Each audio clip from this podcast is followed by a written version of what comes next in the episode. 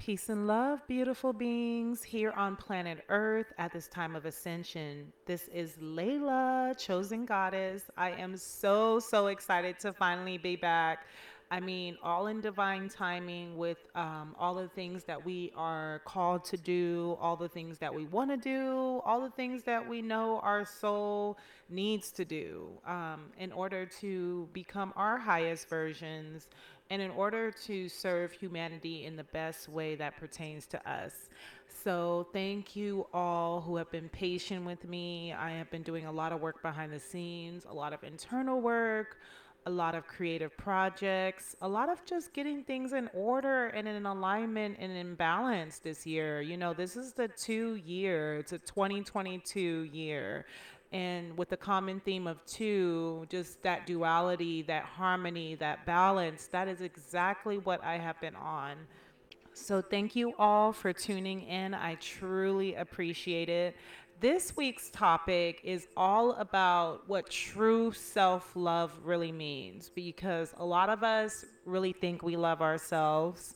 And a lot of us really think that, because we make a lot of money or we get up and go to work or we exercise or, just the typical basic things that a lot of people associate with self-love. And we think that really means that we are fully embodying what self-love means. And it's so much more beyond that. And so this week's topic is all about true self-love equates to self-care. And I also want to say, excuse me if you hear the podcast having a pretty strong echo. I'm going to try to balance out the sounds as soon as I'm done with this podcast. It's kind of distracting on my end because I can hear a really loud echo, but I will do my best to edit this video, and hopefully it's not too annoying and distracting on your end. Hopefully you can look past that and look and more into the message that I am relaying to you regarding this, because this is a very, very powerful topic. But I just wanted to throw that out there. I'm having some technical difficulties, which I'm still trying to figure out with my microphone, but bear with me. And hopefully, like I said, this audio is audible enough where you can tolerate the noise distortion. But anyways, let's move on. Like I said, this topic is very, very powerful and profound, because especially in the day and times that we're living in, a lot of people are going through major anxiety, major depression, major stress. I mean, we live in duality, let's be real. There's so much light and dark, so much good and evil. And we are just really trying to find the healthy balance in trying to maintain ourselves, like in our home lives, in our personal lives, in our relationships. I mean, every facet that you can think of. And that's why it's so imperative in this day and time to truly take care of yourself, because this will help give you more inner peace. This will help balance out all aspects of your life. It will really help you to really to not just feel like you are barely making it. It will help you to really eventually move from survival mode to thriving. And that's really what we want. We don't want to constantly live our life in survival, because again, that's like living on the edge. And nothing wrong with living on the edge in the sense of excitement and curiosity and trying new things. That's fine. But living on the edge in terms of like you're walking on eggshells all the time because you're just not happy within yourself. You're not at peace. Like things just seem out of order. And especially for us empaths and light workers, empaths meaning people who are very sensitive to other people's energies. They can feel everything, especially all that's going on in the world. You know, you got this World War III mess that's being perpetrated on all of society, all of the world. It's causing a lot of fear. So we're moving from the pandemic into this new, weapon against us as a society. And a lot of us just really want peace and we want love. And even if we don't have that in our life and we never had that, that's what we really, really want at our core. So to me, the way to having that inner peace, no matter what's going on in the external world, is self-care. And just because the world is suffering and others are suffering, it's more than an obligation now. It is really God's work when you are taking care of yourself, because you are showing others that despite all of the evil that is in the world, all of the hardships that we endure as humanity, all of the toxic people that are just wounded people, really, and a lot of us even have toxic traits ourselves that we have to eradicate, and this podcast is definitely going to help that. But despite all of that, by you showing the world that you are choosing self-love through self-care, that is a major inspiration, So I wanted to start off by saying self-love is a journey and a process as well as a way of being. Never think of self-love as about being perfection. I do everything perfectly. I wake up early. I meditate. I exercise. I treat everyone kindly. I'm always so sweet. Yeah, would that be ideal? Absolutely. But again, we're human. We live in a world of duality. We have to go through some of the dark in order to reach the light. But it doesn't have to be immense struggle. It doesn't have to be immense strife. So self-love is not about perfection. It's about continuous elevation. And I want you all to know that nothing should come before you. I mean, nothing. Meaning your peace of mind, your joy, your happiness, your protection, your prosperity, and your purpose. It's definitely not selfish when you choose yourself lovingly and you stop people pleasing. You need to please your soul before anything else. And that's what it means really about putting yourself first, not from an egoic standpoint, but to truly honor what your soul is calling you to do. So, you know, no job, no school. It doesn't matter if it's a relationship, friends, a boss, an authoritative figure, any obligations you think you have, no rules or man-made laws. Like, any person in general comes before you and all that you want to be, all that you need to do for yourself and your soul fulfillment. Again, it's about listening to that deep inner voice that is telling you what you need to do. That is your soul. That is God speaking through you, to you, through you, from your soul. So it's so, so important that we really get into a space and make that courageous decision to choose ourselves first. And we'll go more deeper into this, like big indicators, in terms of when you know for a fact that something is not serving your soul, it's not giving you that inner peace, whether it's a relationship, a job, your habits, your ways of thinking. I mean, we can go on and on. You will know by the way you feel. So when it comes to loving yourself, think about it in this way. So think progression over perfection. About progressing. It's not about perfection. That's part of the human journey. We are constantly evolving. Even people you look up to and you think have the best life, they're constantly evolving. Think compassion over judgment. And that starts with self, because if you don't have compassion for yourself, you definitely can't have compassion for other people. Think self-correction instead of suppression. And that's a big one. It's about going into this next one, thinking of awareness instead of denial. So in order to self-correct, you have to be aware that you need to self-correct. And when you're in denial and our ego is dominant, then we end up suppressing what we know we need to improve on, because the ego likes comfort zones. The ego is addicted and it thrives off of depression, suppression. It thrives off of drama and trauma because it lives in fear. And that's a topic for another day. So think accountability. Be accountable for yourself instead of victimhood unconsciousness. And when you are accountable, you take your power back. Think responding instead of reacting. So learning to respond, and it takes time. And that's why self-care is so important. Because the more you take care of yourself, you no longer are reacting or taking things personal or just so impulsive. You're able to take a deep breath and not only think logically and cognitively about things, but you're able to move more intuitively and feel where everything is, again, balanced. Think speaking and living from your heart instead of speaking from the mind and the fearful ego. That's another big one.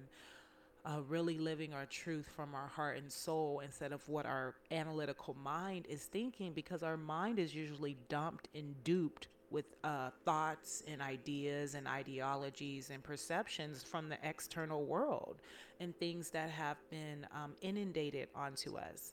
So think overall health instead of only being thinking of health as being money as the real wealth. So your overall health, meaning not only your body, your mind, your spirit, your emotions. Think of keeping your peace and keeping your peace instead of the need to be right.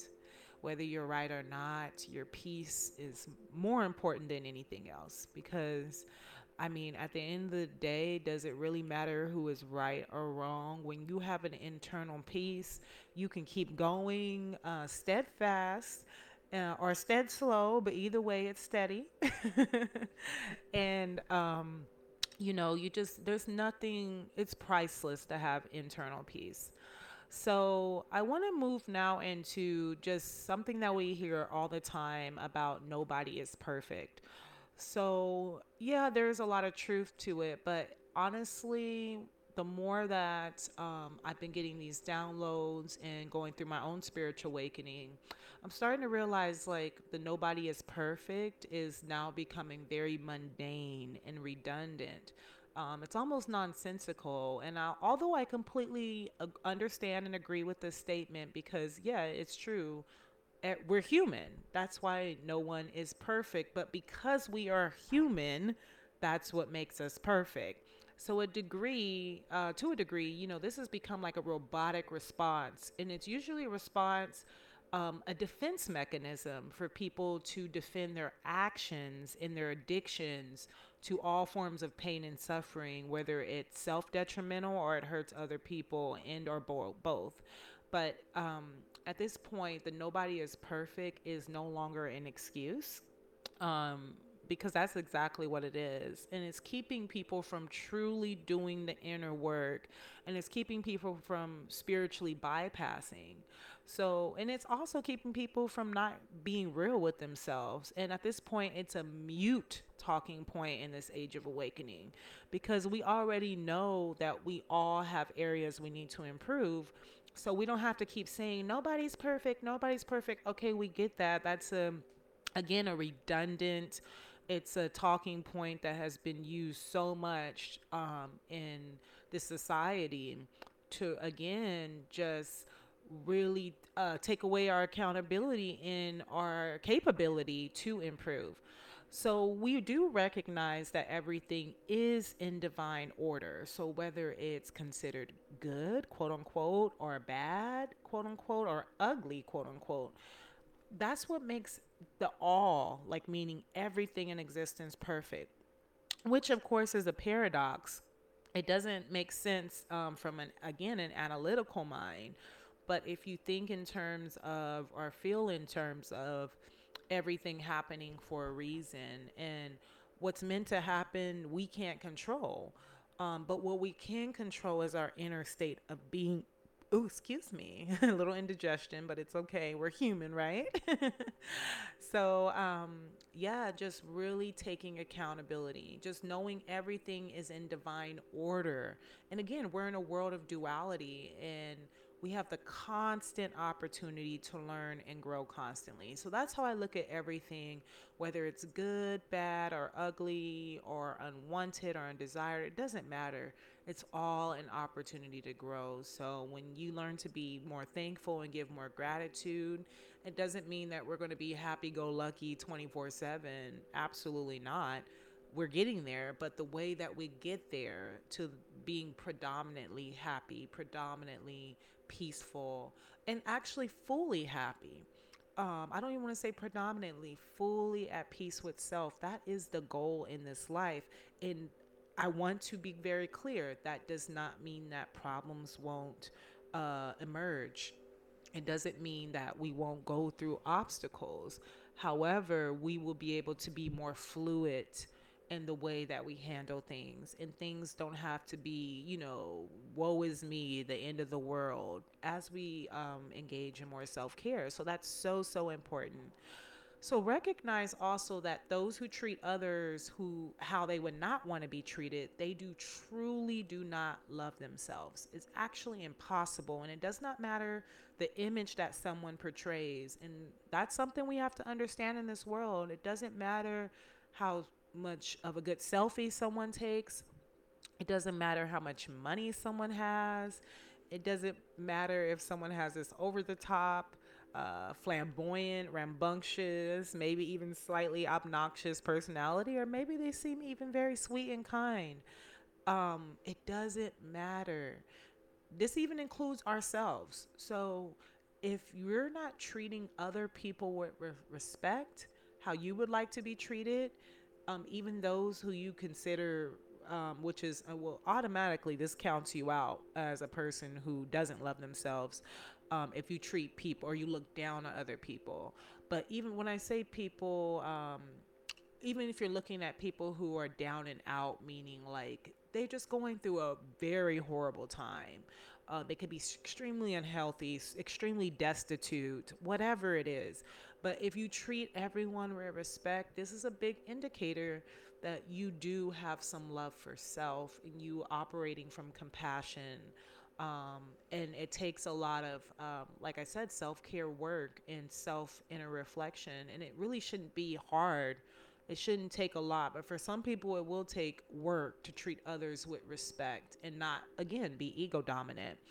So this does not mean that you tolerate disrespect, bullying, or intimidation, like any condescending comments or verbiage or energy or any just lower energies being projected towards you. Absolutely not. Self-love also does look like standing up for yourself by honoring your truth and also teaching others how to treat you by you having high standards but no expectations. And so when you have high standards, I mean, you still operate from the place of honoring your truth and living your truth and knowing what type of people you want to interact with or befriend, or people that you want in your cipher, in your circle. But they cannot, you know, just anybody cannot just come on in at your expense. And when I say at your expense, this is at the expense of your peace, at the expense of your dignity, at the expense of your self-love. Absolutely not. So you can still have high standards, but when you have zero expectations, it's like, okay, you can have a bad attitude. You can be nasty. You can be manipulative. That's your shit you need to deal with. Excuse the language. But you're not going to be around to deal with it. You're not going to be around to deal with the projections. And nor do we take it personally because, again, when you work on yourself and you have that deep self-compassion, you know, hurt people. So, and that goes beyond, like I said, social status, income status, race, anything you can think of that doesn't matter in terms of your soul and who you are on the inside. However, always speak up when you're called to, and also be silent when you're called to. You know, just use the discernment and your intuition for each one. It's all about balance. So the greatest determining factors of how someone loves themselves is how much they care for themselves holistically.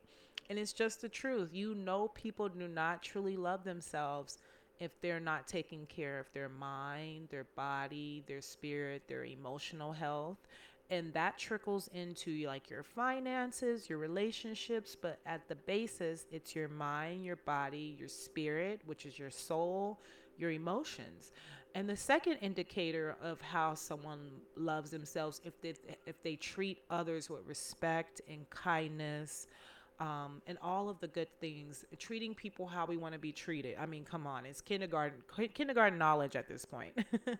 So some people, again, think they love themselves because they have a great job, or they make a lot of money, or maybe they have a lot of popularity, a lot of friends, like a high social status, or that they even look good, or they're appealing to the eyes. Maybe they have a very beautiful face, or a handsome face, or a really nice body, or maybe they dress really nice. Also, another extremely covert way self-love is disguised. It can be, and I know this from firsthand because I'm like this. I was like this, actually. And being a person that helps others, and we are there for others, or even how much we exercise, or we look good by taking care of our, just one part of our health, which is usually the body. But that doesn't even mean that you love yourself because you help others. A lot of times that we can help others, but we don't help ourselves. Or maybe we're doing it because it's some type of codependency, or maybe we need to prove that we love ourselves. If it's any of those underlying issues, that's not truly self-love. And this is, again, I want to be very clear. When I say people don't love themselves, it doesn't mean that you're a bad person or we're demonizing someone. No, it's just, it is what it is. You don't love yourself if you're operating from those underlying issues and traumas. And although it is beautiful to help others, and this can definitely be an indicator in some cases of loving yourself, it's much better than being a selfish person who doesn't care about others at all. However, if we help others at the expense of our own peace of mind, safety, like our self-regard and self-respect, and unfortunately, this is not loving ourselves. Or if we're taking care of our physical bodies only, but we're neglecting our emotional state of being, or spiritual or mental bodies, or even just taking care of the physical appearance, but not the inside. I like the the funny joke. They say it's like putting perfume on poop. It's still poop. That's not going to cover up anything. So like, let's be real. Is that really self-love? It's like someone who, like, let's give an example of a narcissist. Narcissists, anybody who knows like the gist of narcissists, they're really all about self. They're operating actually from a false self. They don't really have any desire to, it's really about feeding their egos. But, you may meet a narcissist who dresses really nice. They may have a nice body, whatever, just the superficial things that don't even matter. But underneath those clothes and that superficial things is like a demon. So, at the end of the day, it's about taking care of your holistic, meaning the whole mind, body, spirit, and emotion. And even, we got to look at even body weight in terms of health. Now, it's not a one size fits all. I don't believe in that. I don't believe that you have to be a certain weight depending on your height. But let's also be real. We all know what being overweight is. And a lot of times it comes from being gluttonous and eating any and everything. And a lot of times people who say that I have a hormonal imbalance or this is that, if they really want to be honest and they look at what they're eating, and they look at even how they're thinking, I don't even feel like being overweight or even underweight is something anyone has to go through if they were working on their, again, holistic health. So even being underweight because of undereating, or perhaps maybe someone's underweight, because, or maybe they're just average weight, but they have a fast metabolism. That still doesn't mean that you're healthy. So it does go beyond body weight, but body weight can be an indicator of your health. So if we want to be real, let's not sugarcoat. This is not the channel of sugarcoating. I'm going to be real, even if it ruffles some feathers. And that a lot of times that's just ego. That's because people don't want to face the truth. So if you're extremely overweight or even underweight or average weight, but especially if you're overweight or underweight, those are strong indicators that there is an imbalance in your holistic health. And it's okay. We are human. This is not to put anyone down or shame anyone, but let's be real. We're all about being real on this channel. So the Most High Divine, our Creator, doesn't want us to be sick, doesn't want us to be imbalanced and unhealthy and out of shape. And by all means, I'm not talking about being a gym rat or having six-pack abs or biceps that are just protruding out to the, scaring people. It's not about any of that. It's not even about being an all-star athlete, period. It's about being healthy, no matter how that looks, how you feel. And naturally, when you are truly in a healthy state, your weight is going to maintain. And again, that looks different for everyone. It's not a one size fits all, but by the way you feel, by your energy levels, by your skin, if your organs are functioning properly, by your endurance, your agility, by your capability. And again, I'm not saying you have to do 20 push-ups or, 20 pull-ups, but, you're living an overall healthy life. You're not dependent on anything like defibrillators for some people's heart or crutches, or you're not huffing and puffing going up the stairs. So those are indicators that health, your health needs to be paid attention to. Which is why I say loving ourselves can be very, very tricky. And sometimes we trick ourselves into thinking that we do, which is an egoic mind game.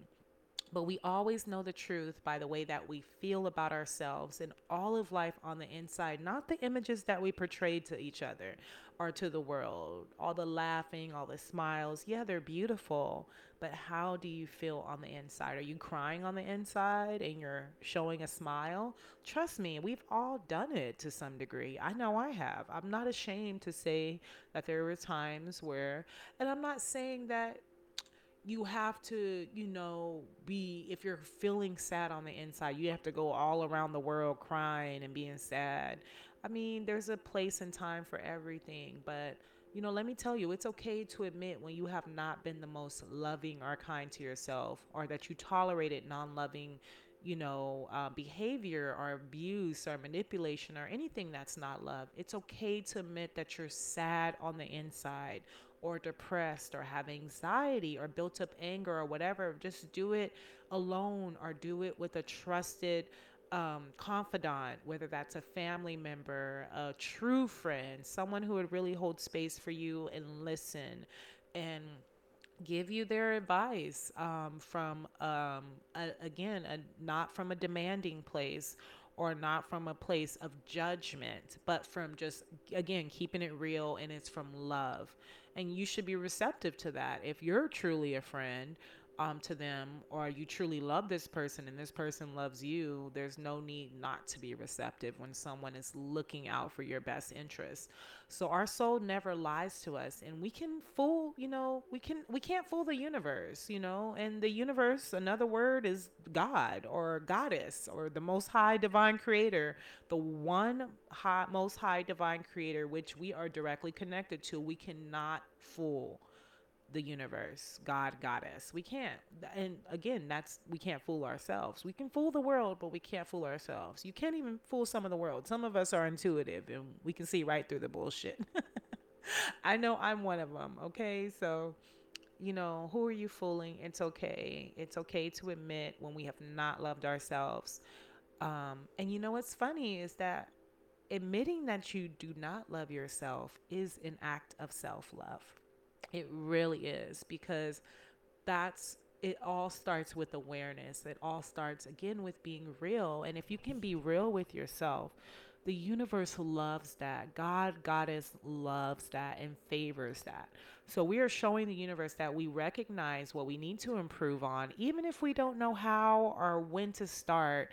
The universe will reveal the path to you. For those ready for a teacher, the teacher will reveal itself in whatever way. The teacher can come in the form. I'm not talking about sitting down in a class and someone teaching you. No, life is the teacher.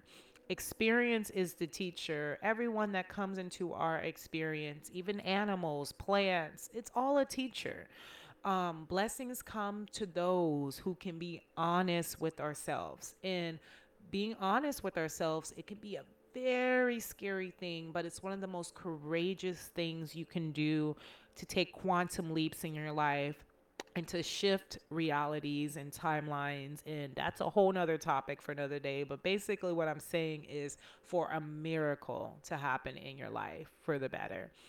So people say so loosely that they love themselves, as we just were talking about, but we all know that actions speak louder. And on a deeper note, energy is the loudest it can possibly get beyond action, because we were just talking about some things earlier that are action-based, like working out, or I have a good job, I make a lot of money, but it's the energy that is the loudest, not about the things that we do, it's who we are being. So this is why we can't always rely on actions, because some things are a facade. And it's really, really important just to know that, looks can be deceiving. And sometimes things are not done with the most pure loving intentions. Some people put on a show, or even a cover-up in some cases, meaning they're covering up inner woundings or who they truly are embodying, which can be very dark, not the color dark, but we're talking about an energy, the absence of light, and light meaning, again, not a color, but the illumination, the things that are of love. This is not all people, of course. I'm not telling you this to go around being weary of the world, or just really not trusting people. Your intuition will be able to tell you, and your discernment. But I'm sure we've all seen this with others, even with ourselves. So also, we cannot possibly truly love ourselves if, again, we look down on anyone. I have to keep emphasizing this, or think that we're better, even of those of us who are really on a self-care and a self-love journey, and we are being more pure and loving in our ways of being than others. But again, if we're not truly really operating from unity consciousness, we're not there yet. And trust me, I know I'm not even there yet. I'm not gonna sit here. There's a lot of times where I'm like, ew, no, this person has a nasty attitude, bad energy, I want nothing to do with them. And that's great. But I have to be very careful about judging or looking down. Just deep compassion, deep love. It doesn't mean I allow these people into my life, but I don't have to, get into this, this diatribe of, this is a horrible person, blah, blah, blah. It's not that serious. So, self-care, self-compassion, self-love really is the medicine for the earth. And this is because everyone has a choice and an opportunity to elevate their souls, just like we do. Some simply choose not to, and that's okay. Everyone has a different soul path. Everyone has a different journey on this planet. It is not our job to try to force others, or even convince others. I mean, even with me doing these podcasts, I'm not trying to convince anybody of anything. I'm sharing what's working for me and the energetic downloads that I receive and what I feel called spiritually from a soul place to speak on. But as truly spiritual people, we recognize unity consciousness. Everyone's playing their part, and that none of us are separate, and that we're all in this together in the bigger, I don't want to say scheme, but just the bigger intricate web of life that we're creating.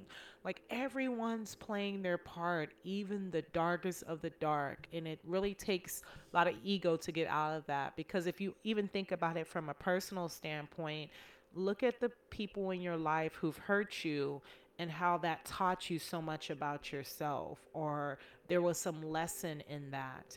Or maybe you learned, certain red flags, or maybe you learned to just simply love yourself more and to really self-soothe and to really be there for yourself, unlike any other, because of going through those dark times. So Everything is serving its purpose. The difference in why some people experience true inner peace and happiness is because they have learned to favor themselves.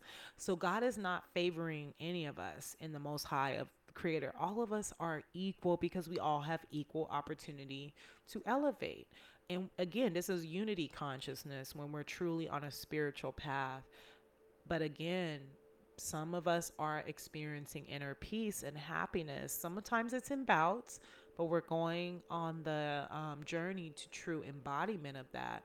But the people who don't experience that is, for one, they don't know they're capable of experiencing that. They have no spiritual connection. They're not taking care of themselves at all. And if they do, it's in an egoic manner. It's a superficial.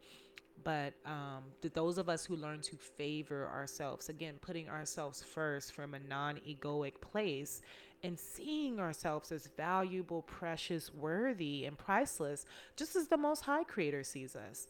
So think about the saying, you can't throw glass stones or throw stones when you live in a glass house. So trust me, all of us have lived in that glass house at some point. I moved out, okay? No longer in a glass house. I don't like throwing the stones at other people or looking down on other people. That's not how I operate.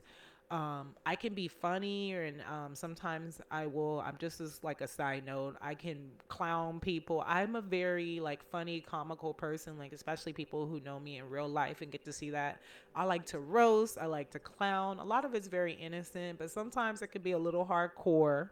But I never intend on being condescending or looking down or putting down people. It's just more so like a roast, for people who are just being, weirdos, not kind, not loving, whatever.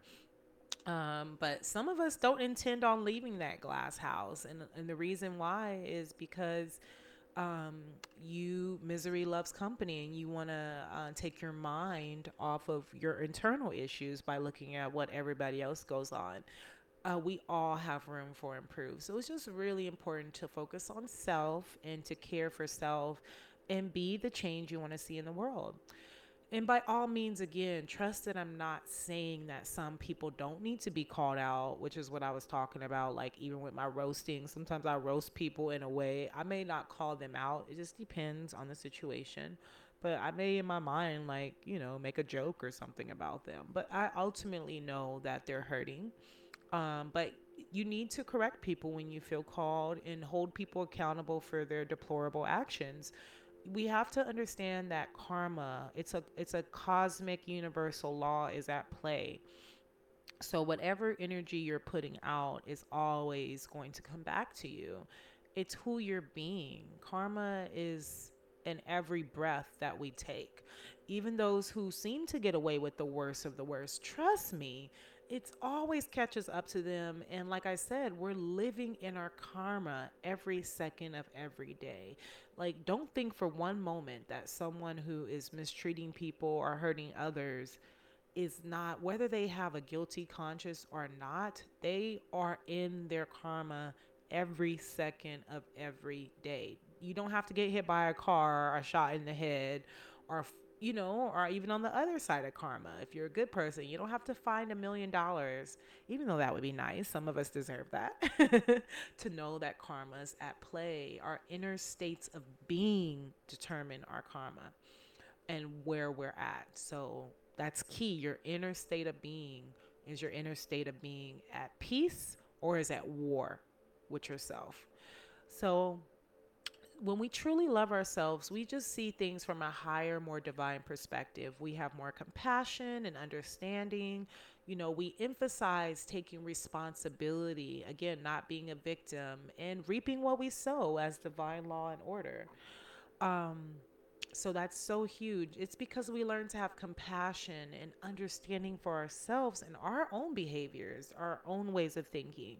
Our own emotional states of being, all the experiences and people we attract on this earthly plane, we take responsibility, not for their behavior, but for attracting them into our life, because there is something that we needed to know. All is a reflection to some degree.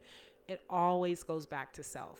So this is why it's so important. I'm telling you, I hope everything I just said makes it very clear on why self-care must be at the top of your list above anything, your job, your children, your spouse, everything. You come first. You are the foundation of your life.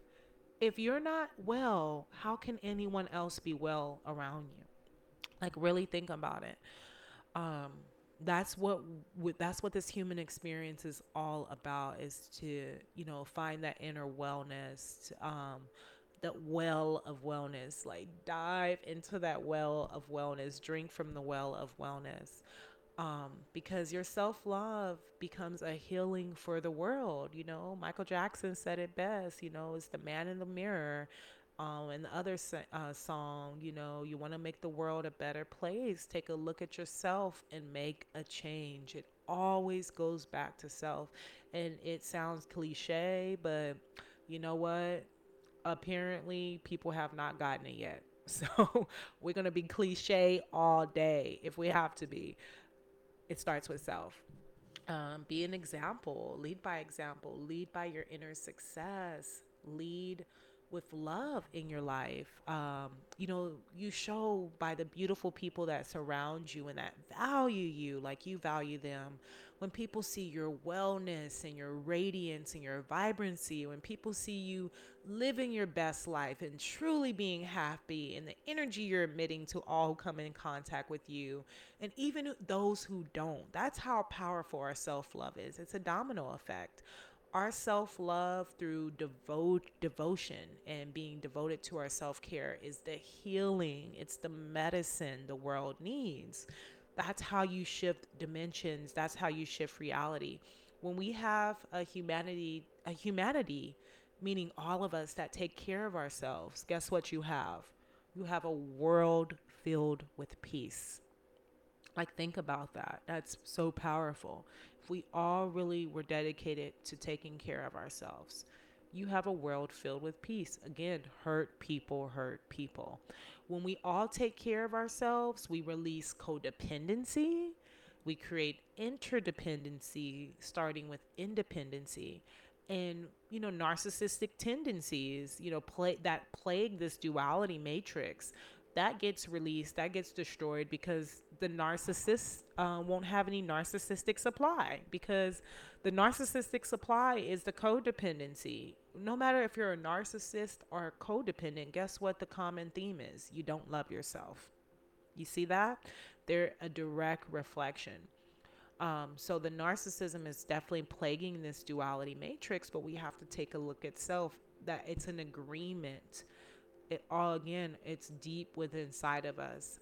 We create an interdependent society when we all work as an ecosystem for the greatest good of all.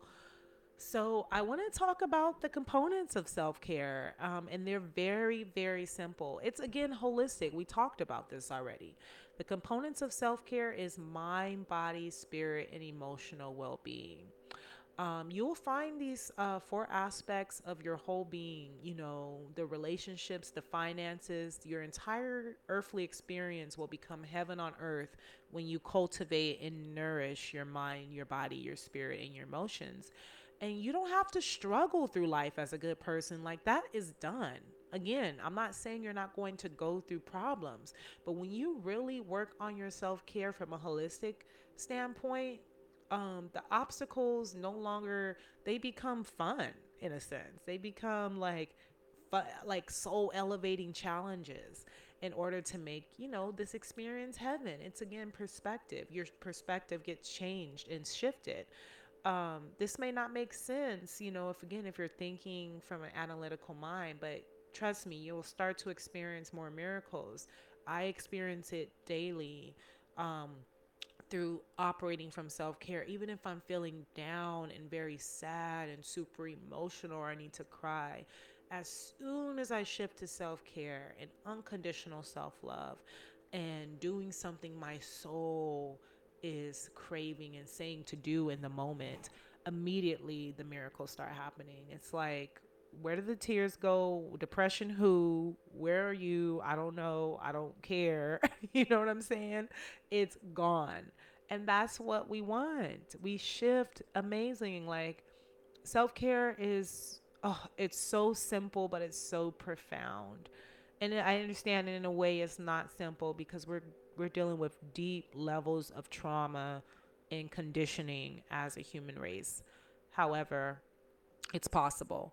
So you'll have more loving relationships. You're going to have more opportunities, more divine wisdom. You won't be in alignment with anything of a low vibration because your vibration is going to reach so high. You're going to notice certain people start falling away, or you may notice certain things about people that you didn't notice at first.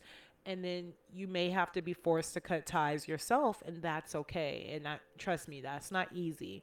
But when it's either you or them. Sometimes we have to let people go, even those that we love. And it doesn't mean we no longer love them. It just means that we love ourselves enough to know that this person is very unhealthy for us holistically. You'll also start to know with self-care, you no longer have to chase or strive or work hard for anything. You literally become a magnet for attraction. You begin to lift the veil of struggle and strife. It really is a veil that has been put over our eyes as humanity. And when you start to lift that veil through your self-care, you start to realize, oh, wow, this really is an abundant earth.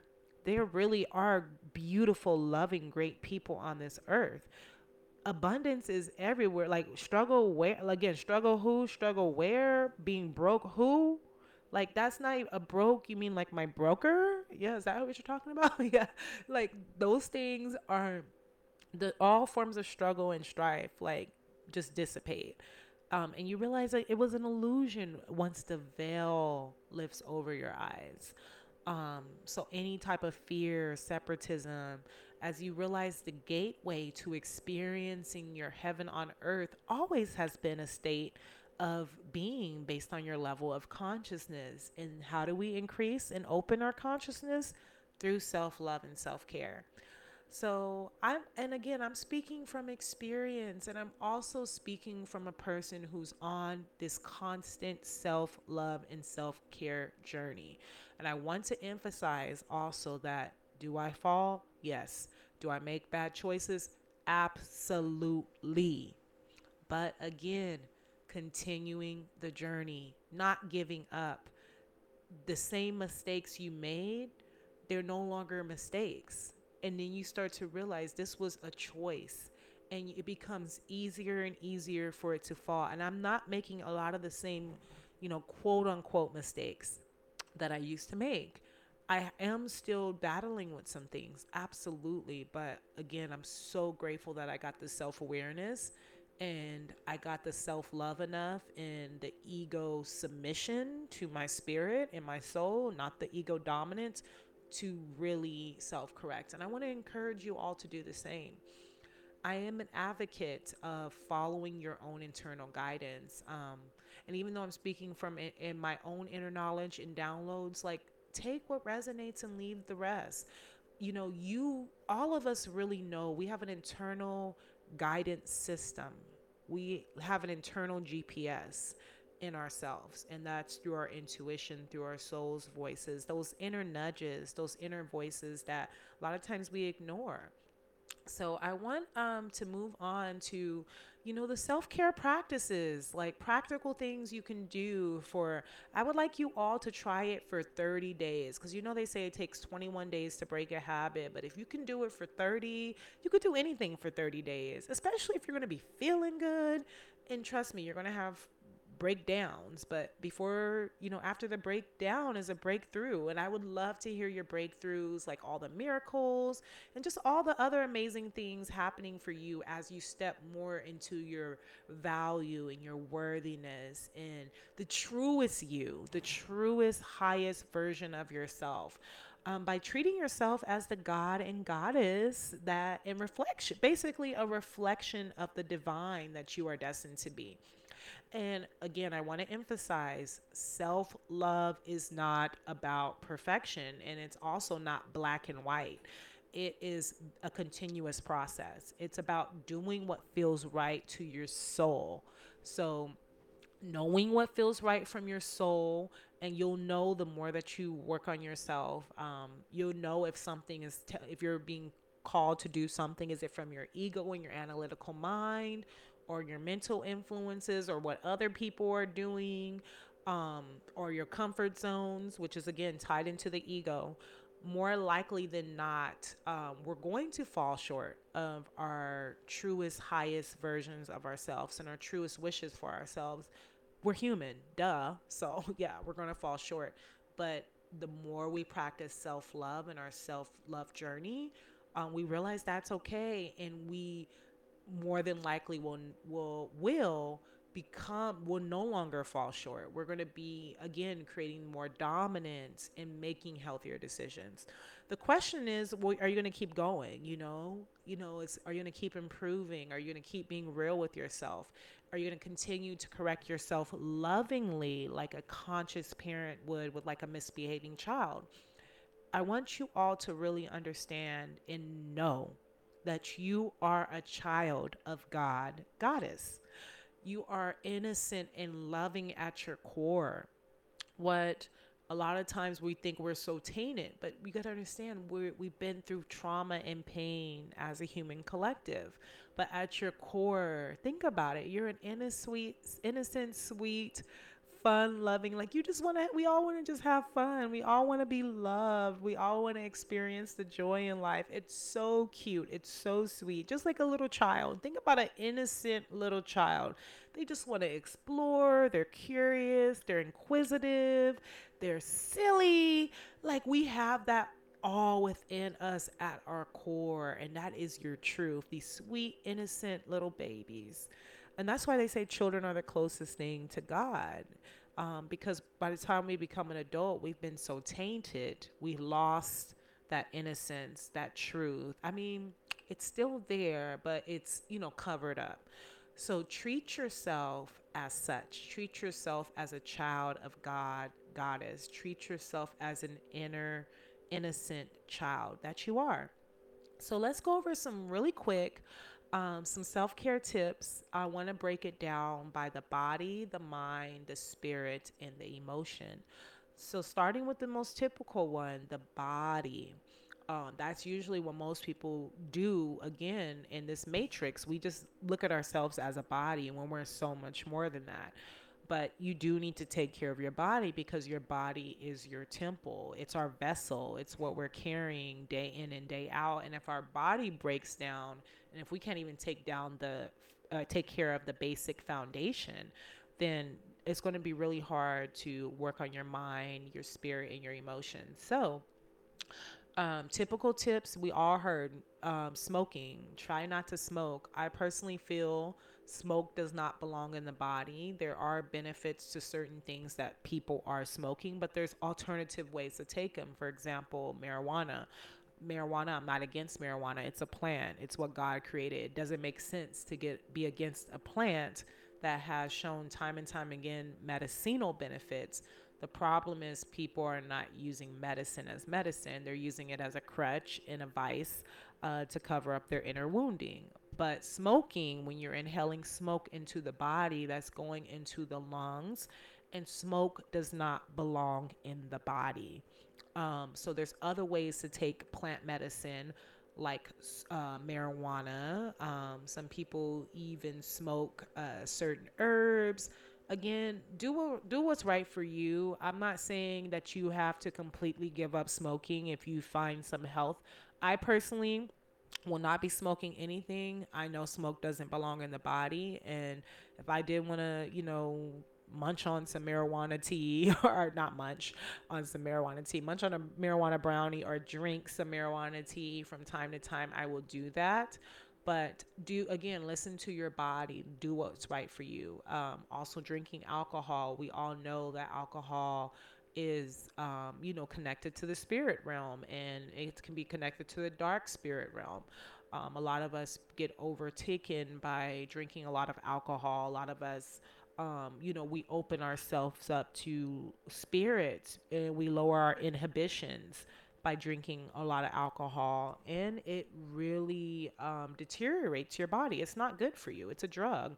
So if you are going to drink alcohol, drink it sparingly. Try to do more organic alcohol. Things that are not as hardcore, like wine, is better. And it also depends, again, like I said, on the type of alcohol and what is your aspiration in doing so. Like, I know some people do certain spiritual rituals with alcohol, and I think that's fine. Again, things are not black and white. You got to do what's best for you. But if we, again, be real, alcohol is a poison, and it's also classified as a drug. And we all know, and if we can all look an inventory of, I'm sure we all know a friend or a family member, or even maybe ourselves, where alcoholic or alcoholic tendencies and drinking alcohol has really been detrimental to us. So keep it real. So it's best not to drink alcohol for the body. There's so many other, get high off life, okay? Get tipsy off of, shaking your butt or, whatever makes you feel good. But try not to smoke, try not to drink alcohol. And if you are doing it, look at why.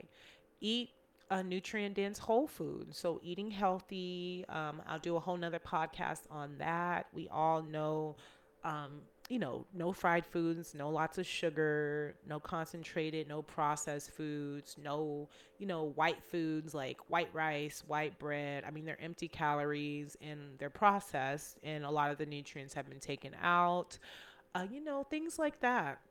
And again, it doesn't mean because I know people are going to be triggered. I don't know how many times I have to say, it's not about being perfect. It's about progression in self-awareness and being real with self. So, and we're talking about taking care of the body. And if we want to be real, eating nutrient-dense foods, a lot of fruits, a lot of vegetables, nuts, legumes, whole foods, organic foods are going to nourish and cleanse your body. Also, exercise and moving. I really honestly feel in my heart of hearts, everyone should be exercising. And again, it doesn't mean you have to be an all-star athlete or be a gym rat, but move. Like, you can walk, you can do some yoga, or if you're more into like the more rigorous exercises like I am, I actually like the balance. I like yoga a lot. I like to slow it down, which is still pretty intense for me because I carry a lot of stress and tension in the body, which needs to be moved. I like to dance, but I also like to lift weights. I like it all. So get moving. I promise you're going to feel so good. Get those healthy endorphins going. Release that serotonin. You're going to feel so, so much better. Stretching, which is really great. You can also do that in the form of yoga. Get a massage. Have your spouse do it. Even have your children do it, or give yourself a massage. Something called dry brushing. I encourage you all to look into that. It really helps the blood flow. It helps the elasticity of the skin. It's really, really good for you. Drinking nutritional beverages like water. Water is the key. We should always be drinking water. And infuse it with some lime. Lime helps to alkaline the water, meaning increasing the pH levels of the water so that it can cleanse toxins out of your body. Drinking smoothies or an organic fresh press, cold press juice, or any type of all natural juice that's not concentrated, preferably organic. Also, this is an interesting one, sex. Sex is also a way for caring for your body. It makes you feel beautiful, to be touched, to be loved in that way, but do it with someone who honors you beyond your body. Sex can heal the body. It can even heal like internal issues in the body when it's done from a sacred space. And I'll do a whole video on that another day, but sex can definitely heal your body as well. And the last one, which is huge, is radical self-acceptance. And again, radical self-acceptance does not mean I'm going to be stagnant. I'm going to pretend like I don't got nothing to fix. No, it just means truly loving yourself where you are right now so you can create room, meeting your pain, meeting your traumas, meeting that with unconditional love. That's what radical self-acceptance is. So moving on to the mind meditation, amazing, amazing, amazing. And one of the ways that we can do meditation is simply to be more present in our day-to-day lives, even if we're not sitting down, which I definitely recommend at least 5 minutes a day of sitting in stillness or doing some type of guided meditation, whatever you feel called to do. It's a great way to clear the mind and get present instead of living in the past or the future. Also being mindful. And it's so interesting, the word mindful, because it's like, why would we be mindful when we're not trying to be full of the mind?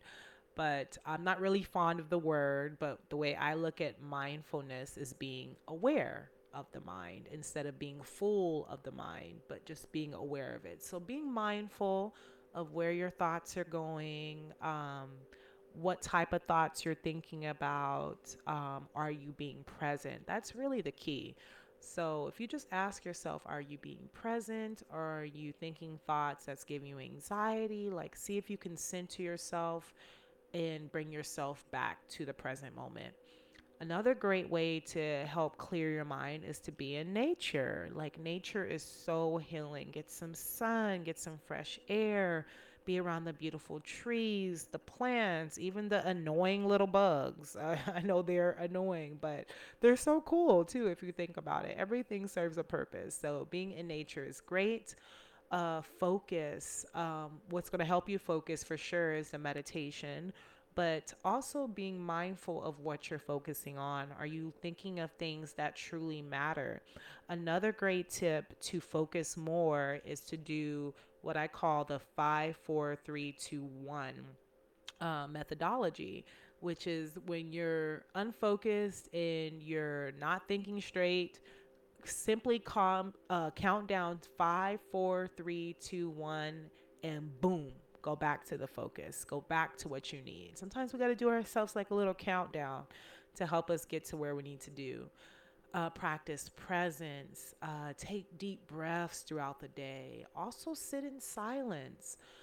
Let your uncomfortable thoughts run wild like the wind. And this may even sound crazy. It's like, oh, how am I going to clear my mind if I'm letting my thoughts go crazy? Like, that's the problem. We're resisting the thoughts. So let your thoughts just pass by like clouds, but be aware of what you're thinking of so you can take inventory of self, so you can make a better change and take better care. Also journaling, a great way to clear the mind, and just put it on paper. You can also take herbs and supplements like GABA, which is a neurotransmitter, really great for clearing the mind and focusing the mind. Kava is another great herb. You got herbs like ashwagandha and holy basil. There's so many out there. So I definitely recommend looking into plant medicine to help you be more present and release stress and to clear the mind. Again, doing yoga specifically is a great way, one of the best exercises you can do, in Kundalini yoga. And if you've never done it, one of the most profound yogas you can do, that's super intense, but it really teaches you to get out of the egoic mind and activate your truest self. Another way to get out of the mind is mirror work. Looking in the mirror, looking directly into your eyes and speaking to yourself and seeing what comes up, or even just looking in your eyes and not saying anything, and the soul will speak. It's so, so amazing. I would love to get into another video about how to do mirror work, and I haven't done it as much as I would like to, but I know the gist of it and I know the basics, but mirror work is amazing. Also being aware of what type of content you're consuming, meaning like the movies you're watching, the music you're listening to, the pages you're going on the online or on social media, like, because you got to understand what you're consuming is consuming you, and our subconscious mind runs off of imagery. So we have to be very aware of the content consumption. Also affirmations. Those are I am statements. You can even start off with just 5 or even 3 a day, or even one, like I am beautiful, I am loved, I am worthy. say these affirmations to yourself daily, and that rewires the brain. Also, create a vision board. It's a great way to reprogram your mind because, again, the mind works off of subconscious thoughts, which is dominated by imagery. So if you create a vision board and you take time to look at it and really feel into it and pretend like you're already there, your mind is going to find more peace, more bliss, more happiness. Let's move into emotions. Deep conscientious breathing really, really helps with your emotional state of being. Again, shifting your focus helps your emotion. If you're focusing on something and you're noticing, again, an imbalance in your emotion, shift it. And again, the best way to shift your focus is to simply become present. The more you practice this, the more you're going to be aware of yourself and also aware of your power, which is super profound. Another great way to release your emotions is simply to cry. Cry it out. There's nothing wrong with crying. Let go of your ego and cry. I mean, that's why we have tear ducts. That's why we have the capability. So if you're holding in those cries, you're only making it worse for yourself. Cry it out. Nothing wrong with crying. I'm not saying be a crybaby and cry everywhere you go. No, I'm not saying that, but cry it out when you're called. Cry it out. Release it, let it go. It's an energetic release and it's emotional release, and you're going to feel so good. Also doing some more journaling, which we talked about, that's tied into the mind and emotional health as well. Another great way to get your emotions released, especially like pent up anger, is like boxing or any type of rigorous activity.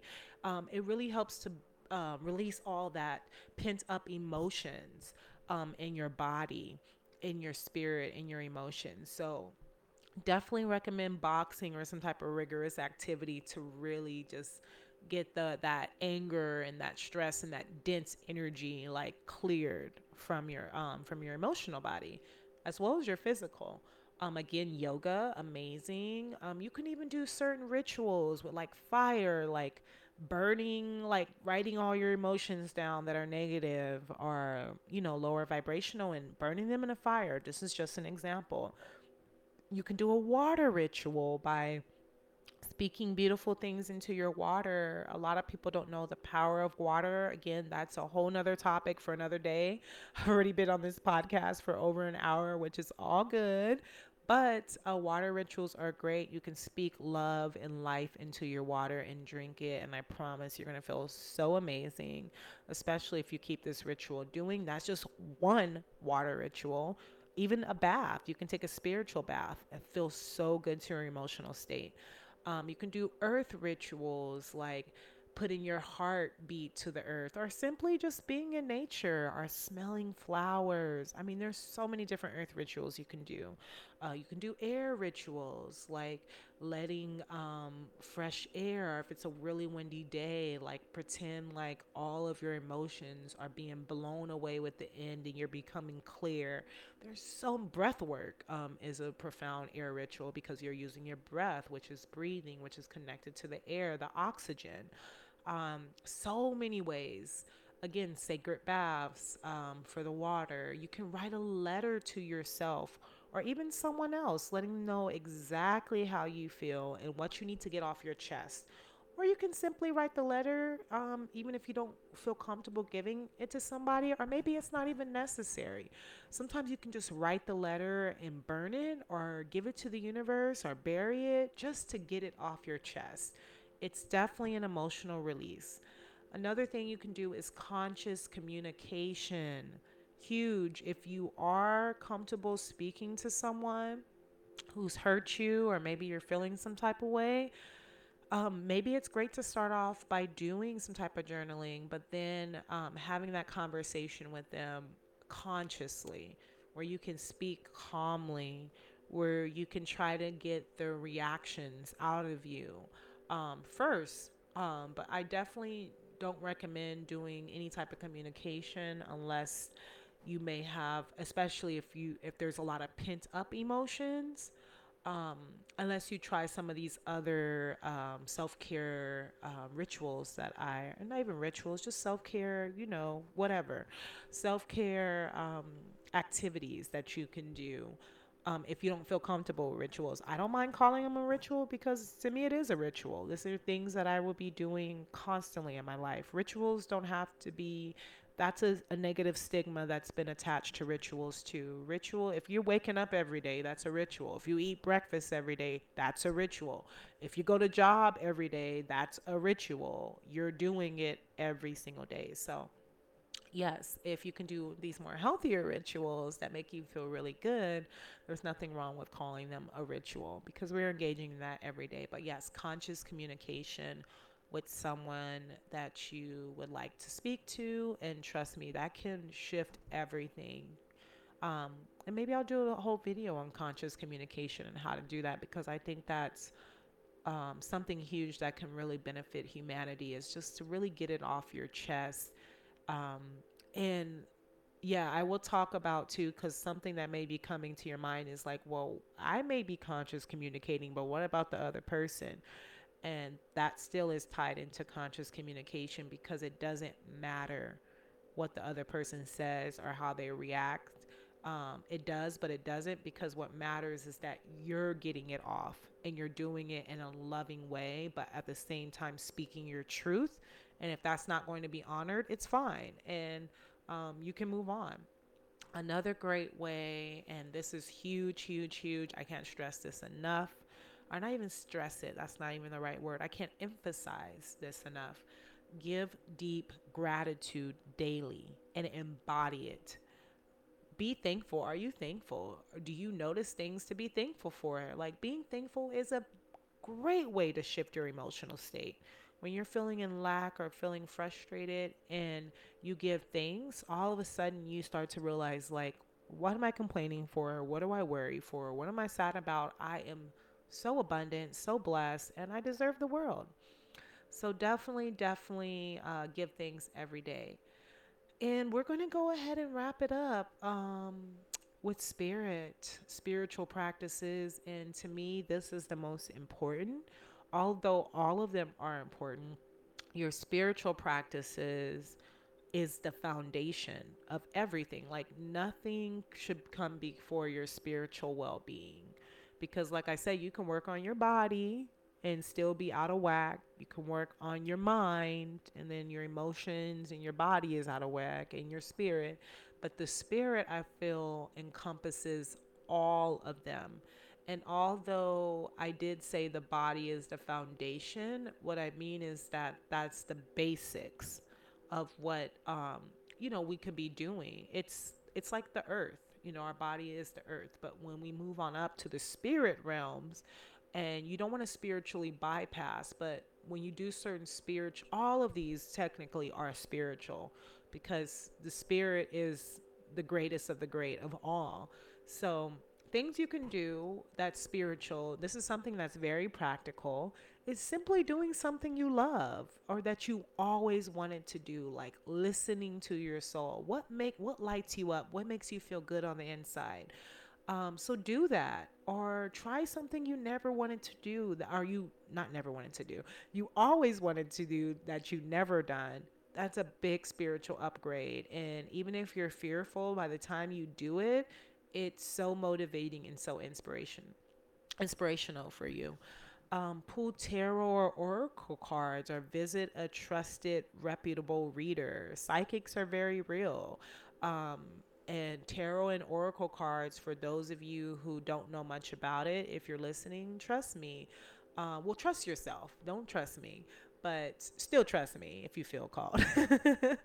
Pull tarot and oracle cards. They have beautiful messages, and they are not of the devil. Trust me, the devil would not be telling you anything that's positive or to how to improve. That doesn't even make sense. These are ancient divination practices that people have been doing for millennia. But tarot and oracle cards have gotten a bad rep because of, again, society programming. Also, and that's why I specifically said a trusted, reputable reader, because there are psychics out there that don't have good intentions, just like there's bad preachers or just like there's bad doctors. I mean, there's bad people of every, facet of life that you can think of. But just because there's a few bad seeds doesn't mean there aren't good ones that will germinate and, yield beautiful crops. And I hope you understand that metaphor. So yes, pulling tarot oracle cards, visiting like a medium, a psychic, just someone who's really in tune with the higher spiritual realms can definitely give you a lot of clarity. One of the most common ones we always do is prayer. Do your prayers, connect with source creator or whoever you want to connect with directly. Like it could be your ancestors. It could be a loved one that passed on. It could be your angels, your guides. It could be your higher self, whatever you feel called to connect with. Pray, connect with source creator, those in the hidden realms. You will feel so good. Work with like a shaman, which is basically another word for healer. They are amazing to work with. There's all kinds of shamans. Just do your research if you feel called to do that.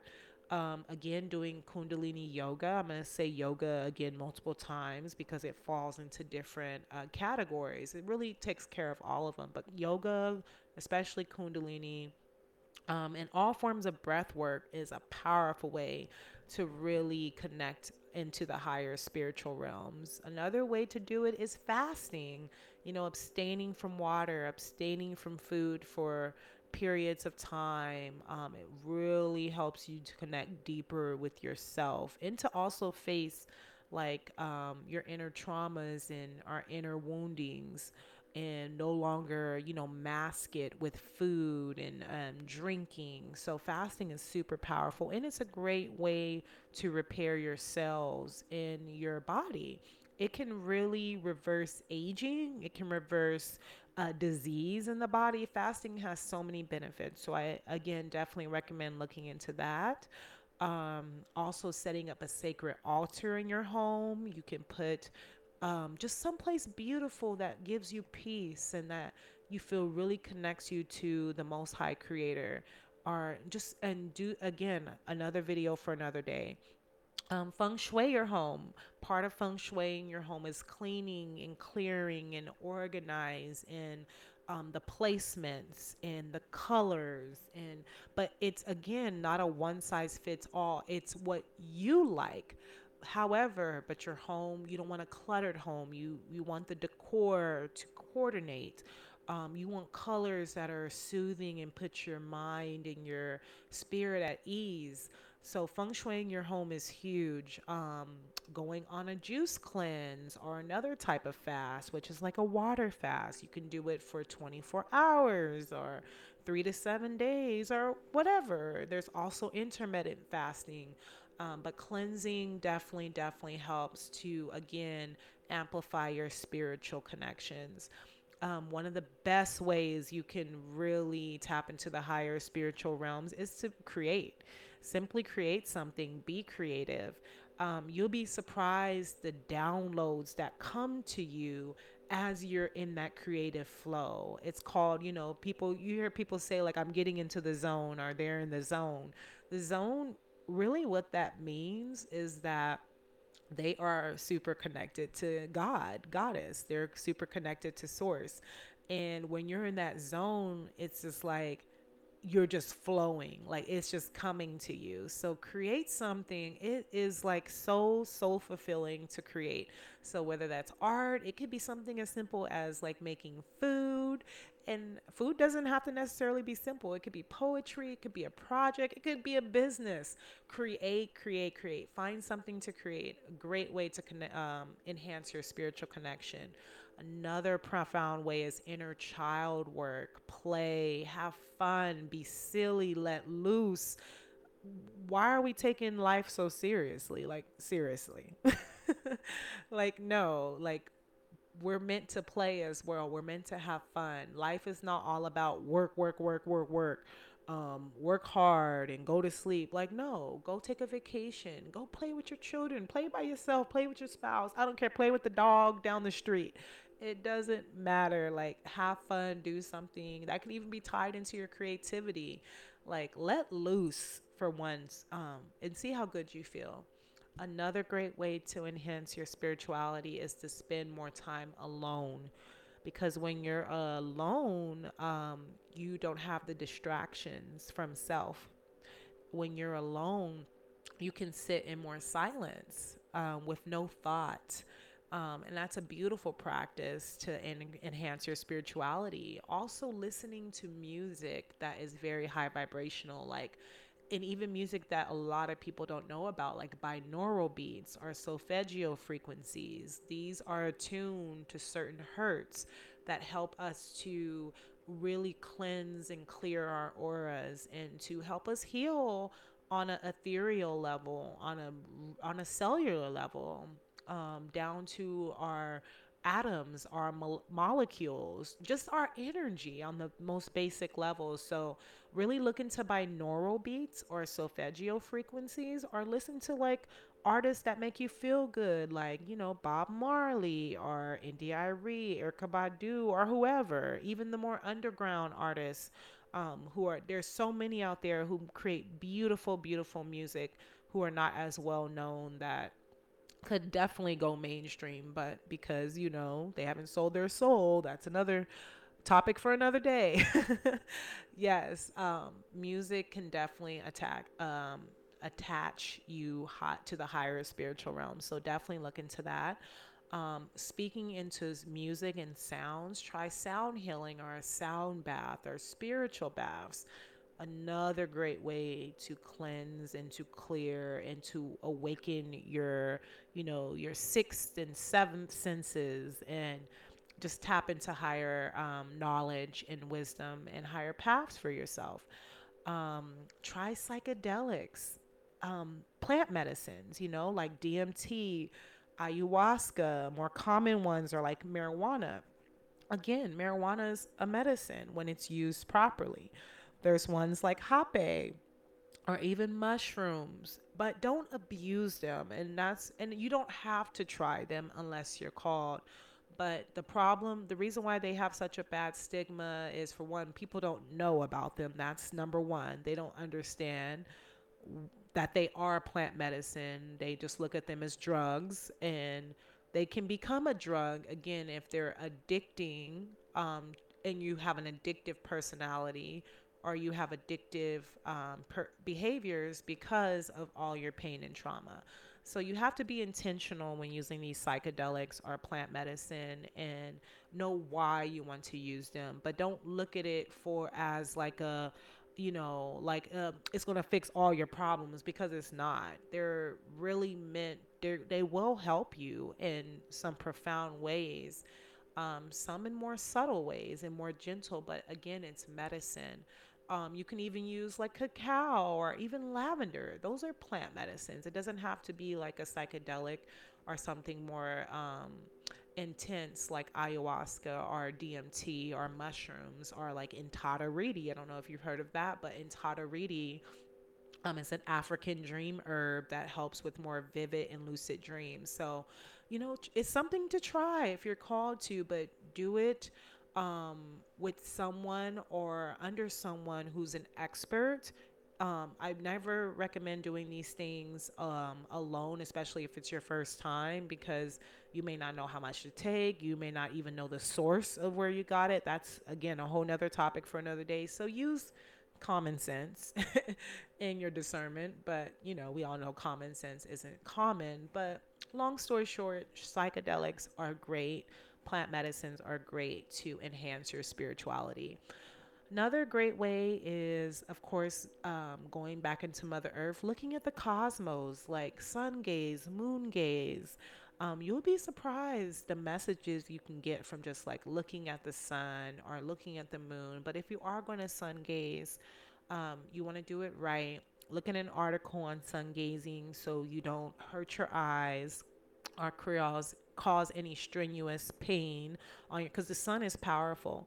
The moon doesn't radiate. It radiates, but the sun, the way that it affects us, our eyes, is much more intense than the moon. So again, using discernment and doing your research. Hug a tree, walk barefoot on the earth, stargaze, planet gaze, cloud watch. So many ways to connect you to the spirit realms in the cosmos through nature. Another great ways to help you with your spirituality is cord cutting rituals or energy cleansing meditations.